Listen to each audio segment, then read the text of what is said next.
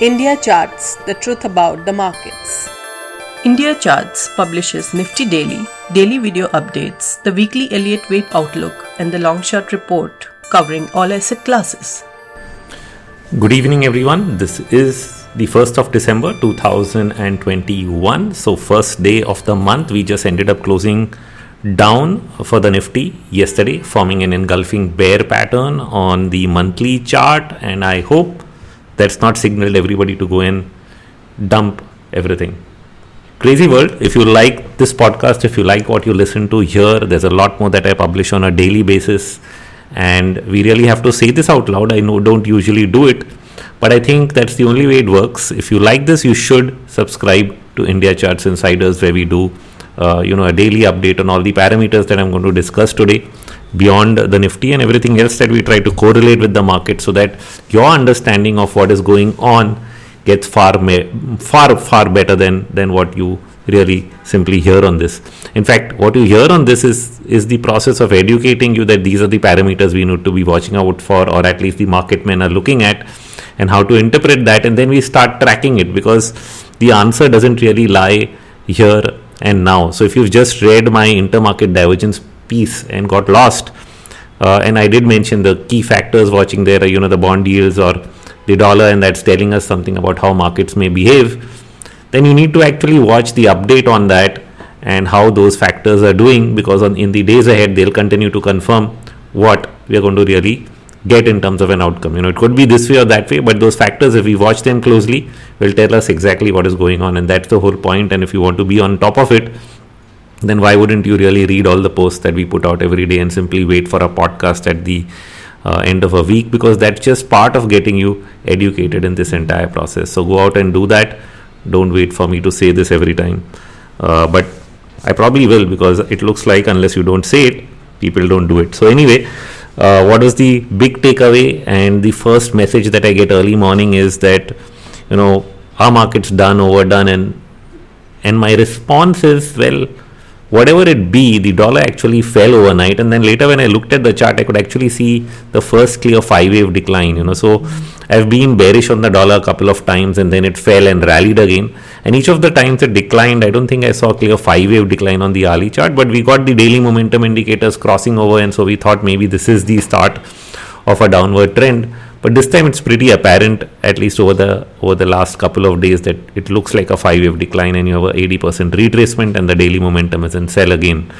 So does that all mean that the dollar started to decline from here?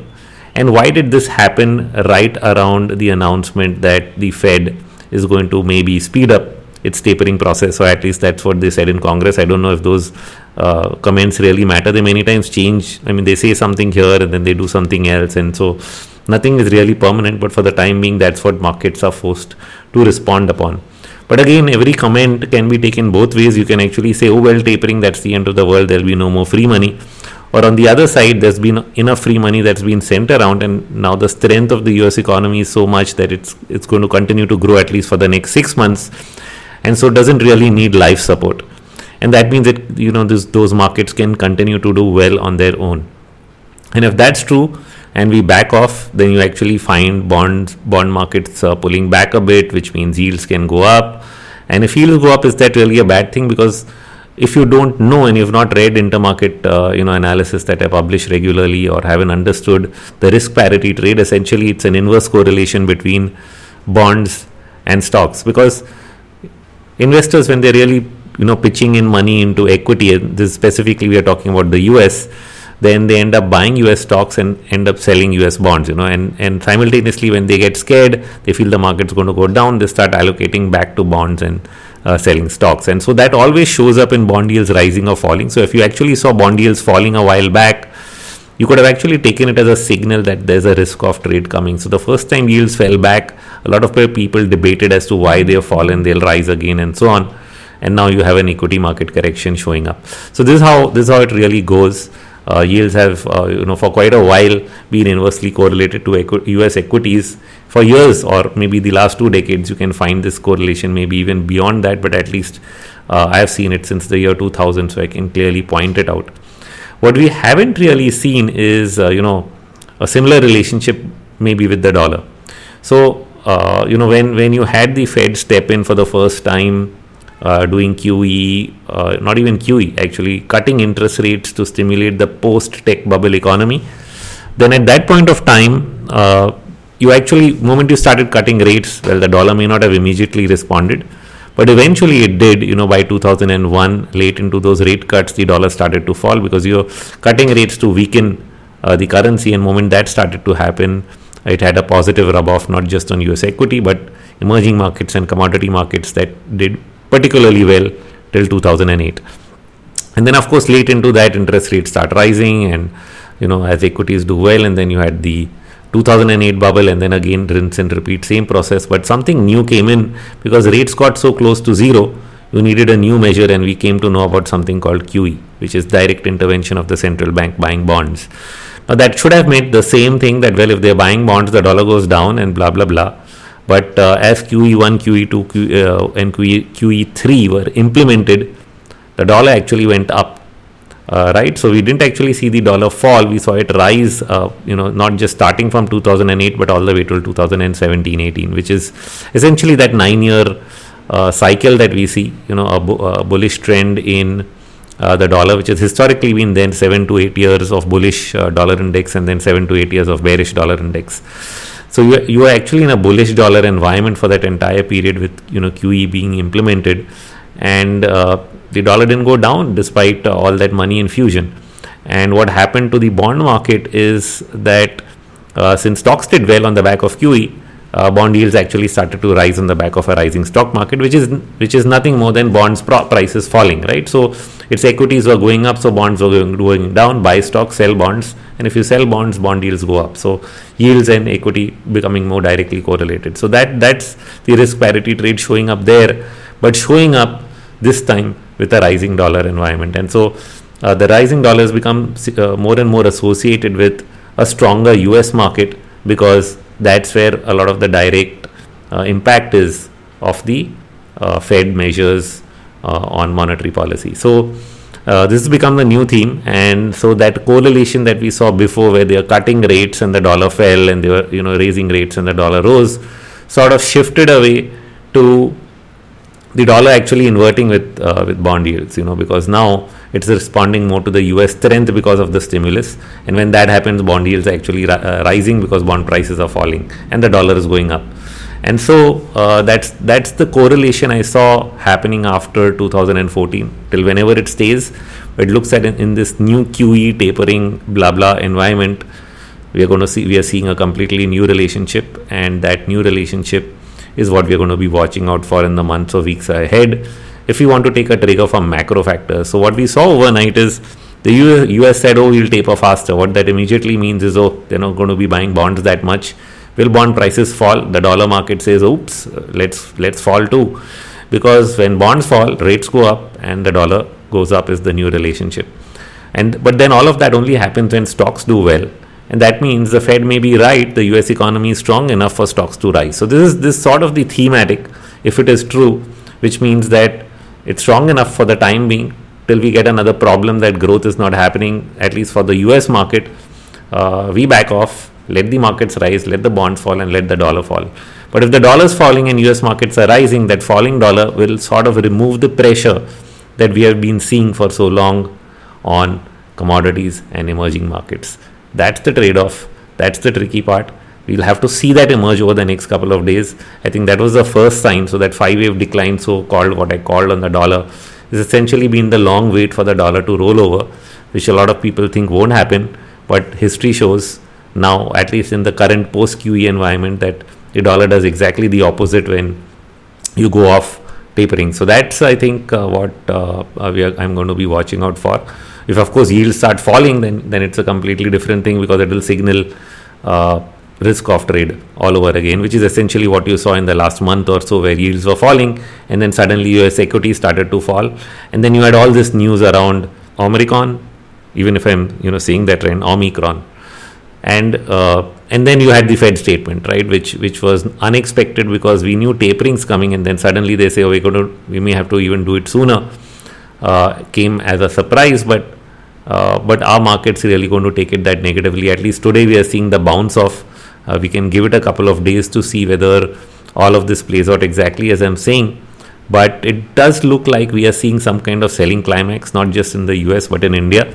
In the US, it can be seen in the form of you know uh, premiums on uh, on volatility really shooting, which is essentially options getting priced for risk.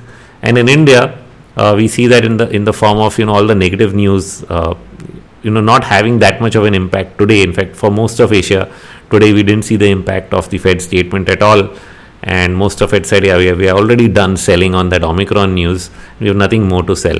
In india i can actually make that relation because last week we actually had expiration. So whatever selling was there because of expiration. So if you're stuck you got expiration. You know people made losses. So they sold their stocks on the market on friday to pay for those losses to the broker. And so the margin sales already happened. And now and that also you had omicron to help them sell even more hard. Like right just sell right there. You got to pay for this and then you come to monday morning. Yeah you're supposed to panic but who's going to sell? I mean you got to have stock to sell you got to be stuck to sell and that's typically traders right? It's not the investors who are going to panic on every dip and rise especially imagine that you bought tata power one year ago at 27 rupees in march 2020 and now it's at 200 and something. Are you going to panic? It's 10x up it drops 5% 10% in fact tata power is one of the outperforming stocks so it's actually not fallen below even its 40 day average but that's just to give you an example where the strength has been over the last year where have they gone? You could do the same analysis for the metals index. And don't take March 2020, take June 2020. You know, if you bought metal and metal stocks then, or even if you bought them in September, you're still up after this correction, especially if you bought the large ones. Now, if you're in Steel Authority, it may be a completely different story. But the point being, as an investor, you don't run into losses that soon as you do as a trader, right? So it's a completely different scenario. Got the traders running for the hill on the news, okay, and the question really is how trained are you in thinking the opposite way? Because the only way you're going to get on, get in front of the next trade is when you're going to be able to uh, you know take a stance that you've reached a selling climax and you need to change sides. So uh, for all the bickering about market will crash uh, people who got it right from 18000 to 17000 the question is and i raised this last week on twitter what are you doing? What are you going to do now? What are you going to do at this level you know you got 17000 some people said no you'll get 166 well you got 16778 are you still going to wait? And how long? And if you're going to just keep waiting if tomorrow is going to be a 500 point pop up day for the nifty then what are you going to do? Are you going to keep waiting for the next sell off so uh, so if you're an investor and if you've been you know if you thought through this and you expected something and it came and you didn't take the action required then you just missed the whole point of you know having made that call goes away so uh, that's just how it is if you if you've not driven by process. But of course if you think this is a bear market and every bounce is going to be another crash then that's a completely different thing. And if you get that right then congratulations. But whatever i see and whatever i understand about the changes in the market structure over the last uh, year or two i don't think uh, we are in a bear market. And even if you do get a slightly deeper correction in the market which i still don't think this one is uh, even then you might not be in a bear market. You might be in a much longer bull run that lasts for several years. Because there's structurally a lot of changes that have happened in price even though valuations and all may appear high or you may feel that you know we've run up ahead of ourselves which is fine. That's a completely different argument. But but the, but the structural change that has happened between say 2014 to 2018 is that during that period you had l- several sectors actually falling because the mark uh, because the economy was weak. So while we were stimulating by cutting rates and the banking sector gave out a lot of loans and fine banks did well and you know autos did well because they were getting the uh, you know spending based on those borrowings and so was the consumption sector.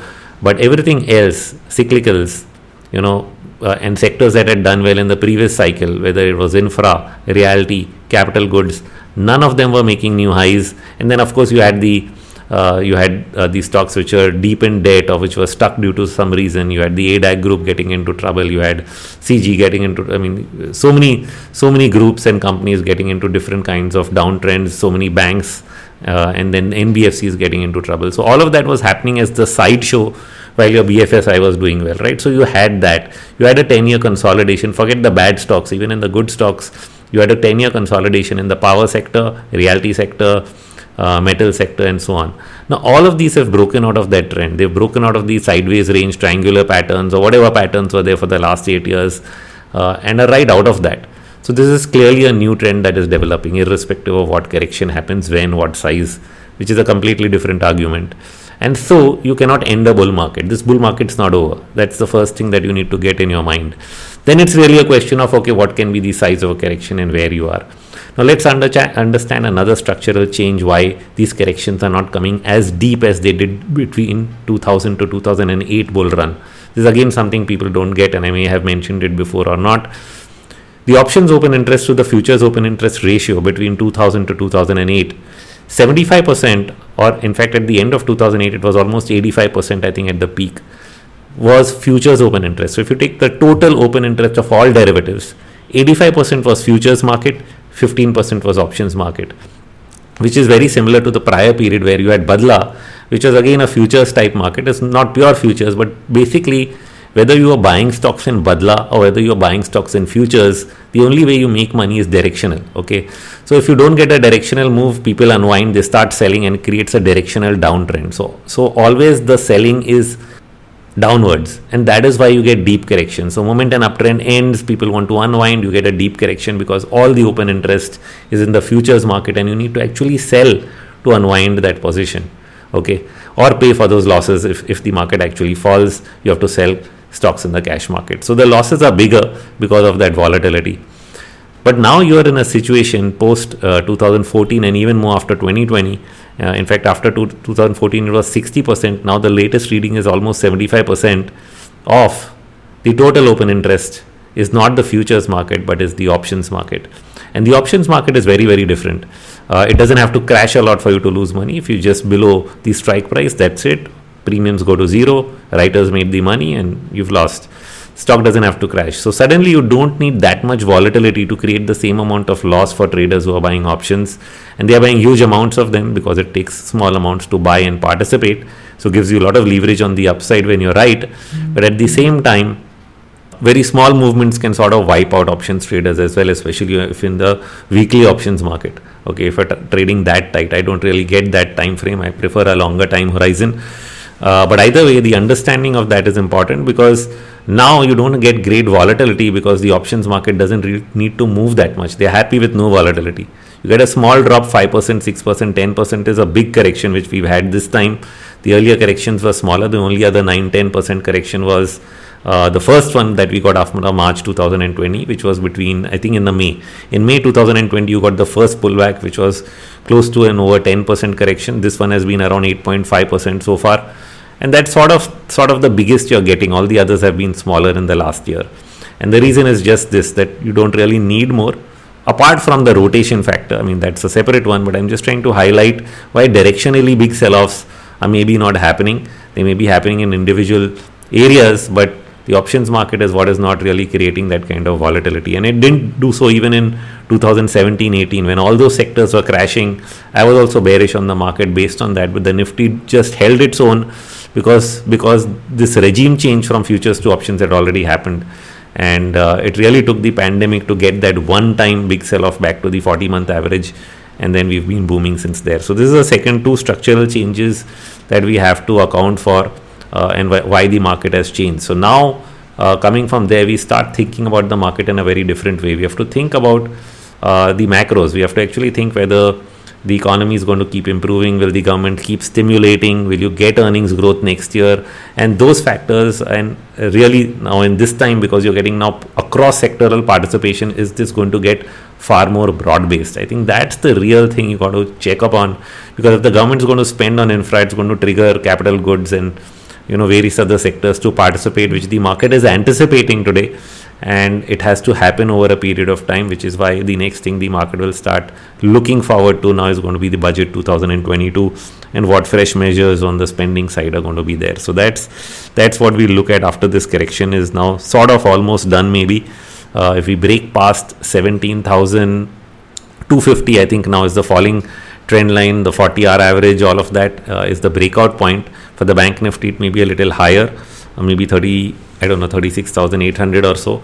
Once we do those breakouts, then uh, we've sort of done with this downward trend, and we are heading right back to the upside. and I wouldn't rule out that at least on the Nifty we can go back to new all-time highs. It's not completely not ruled out in my book. So that's what we'll watch out for how this uh, next move higher plays out in terms of size and scale.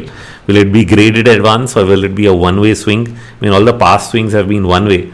So I don't know why this one should be graded if, graded if it's actually part of an ongoing bull market. Uh, and then again, we'll go back to looking at which sectors can do well or or not. Are they all going to extend? Because at one point, if you think about it, you'll think that oh, fifth waves have ended everywhere and then when you start getting extensions you have to end up adding four more waves to the upside and that's the big challenge and that's the beauty of an extended market that simply wants to go on and on lastly in the very very short term we have diverged a lot from the us market which is why we would probably move up sooner in fact maybe even the emerging market space as a whole will now do better uh, compared to the us or along with the us uh, but then, of course, there you have to be selective. I mean, all markets haven't done well, so I can't really say all of them will do well. But uh, some of them, and India has been one of the top performing EMs, so we should probably hold that position. But we've seen this divergence where, uh, where you know, whenever US markets have done well, our market at least have been sort of flattish, and then our market has done well, and then their market has been flattish. And the recent sell-off, you would have felt, oh, now that correlation is breaking. But if you just look at it, India peaked at around the 27th or uh, 28th of October, but the US market S&P made its highest level around the 14th of November. So there's there's that lead lag. So by the time they started to fall last week, we are already in the sixth week of a correction, and all of our previous corrections have been five to six weeks. So we are at the fag end of this, and now US has all this news running around and uh, we are probably at the basing formation. So, moment their bad news hit, we were already on Friday in the sixth week of a downtrend since 18,600 when Omicron news comes out. So that's how far we are, and so that's where it's again not correlating. So while some volatility may continue around US markets as news flow builds up, even though it may be bouncing today, our market may be more prepared to actually start its uh, you know run to the higher side because that's what we've done uh, relative to the US market. I don't know if both start correlating, then that will be a slight change from what has happened in the past. Uh, my wave counts are sort of aligning now across uh, these markets to a very similar outcome compared to before, where they were very, very different over time. So that's also going to be interesting to see whether this inversion uh, that we've seen between India and US actually breaks away and we start correlating. So I don't know if that will be the case, but in terms of levels, it's pretty clear. Cross 17 250 i think is the final breaking breakout point. If the basing process is done between you know 16700 and 17200 we break out and then we head all the way back higher. So that's my outlook. Uh, i've given my reasoning and explanation. Do sign up and start tracking all these uh, factors as we cover them on an everyday basis with india charts insiders.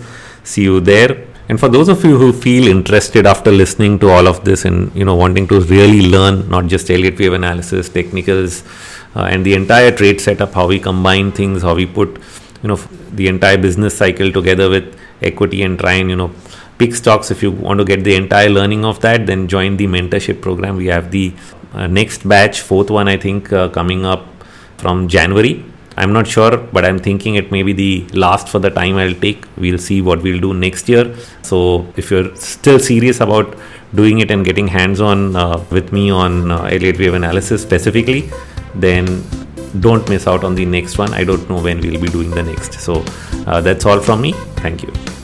Nothing in this podcast is investment advice. Views on financial markets are in good faith to expand your understanding of how markets work. Please consult a registered financial advisor for the same. And yes, please share this podcast with everyone you think can benefit from this knowledge.